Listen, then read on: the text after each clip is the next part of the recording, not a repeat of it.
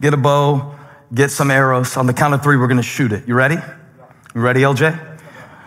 One, two, three, shoot.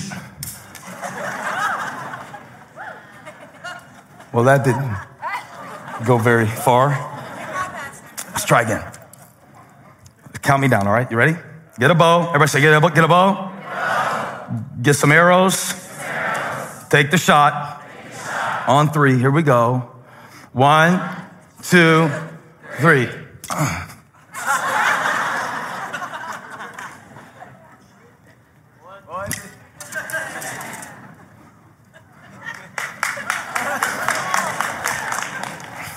You like that?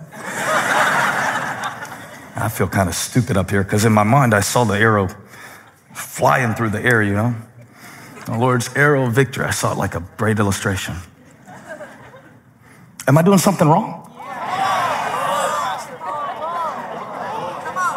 Oh. So, in order for the arrow to fulfill its purpose. The bow has to be. I want to preach today for 25 minutes on the power of the pull.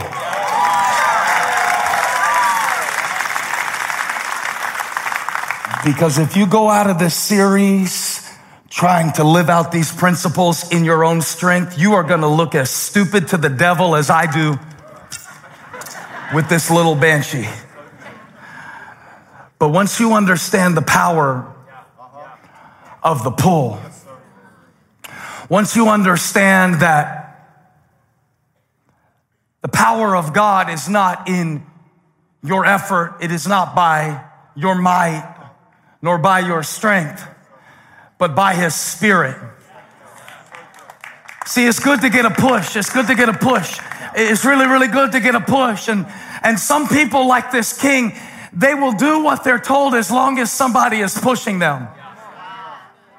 Everything Elisha told the king to do, he did it. Get a bow. He got it. Get some arrows. He got them. Strike the ground. He struck it. But it was the moment that Elisha took his hands off the king's hands. See, some people have to be pushed to praise God.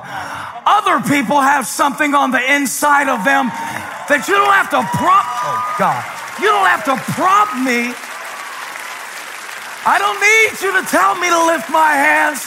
My hands are lifted up. My mouth is filled with praise. It's the power of the pull. See, before I was armed, but now I'm dangerous. The devil doesn't fear you with your little, I can see you right now coming out of here, you know, trying to push yourself to live for Jesus. Come on, devil, I got something for you. And, and, and the devil isn't scared, but I guarantee you, with a little bit of leverage, I said, all you need is a little bit of leverage. I said, all you need is a little bit of leverage. Come on, how many are seated in heavenly places with Jesus?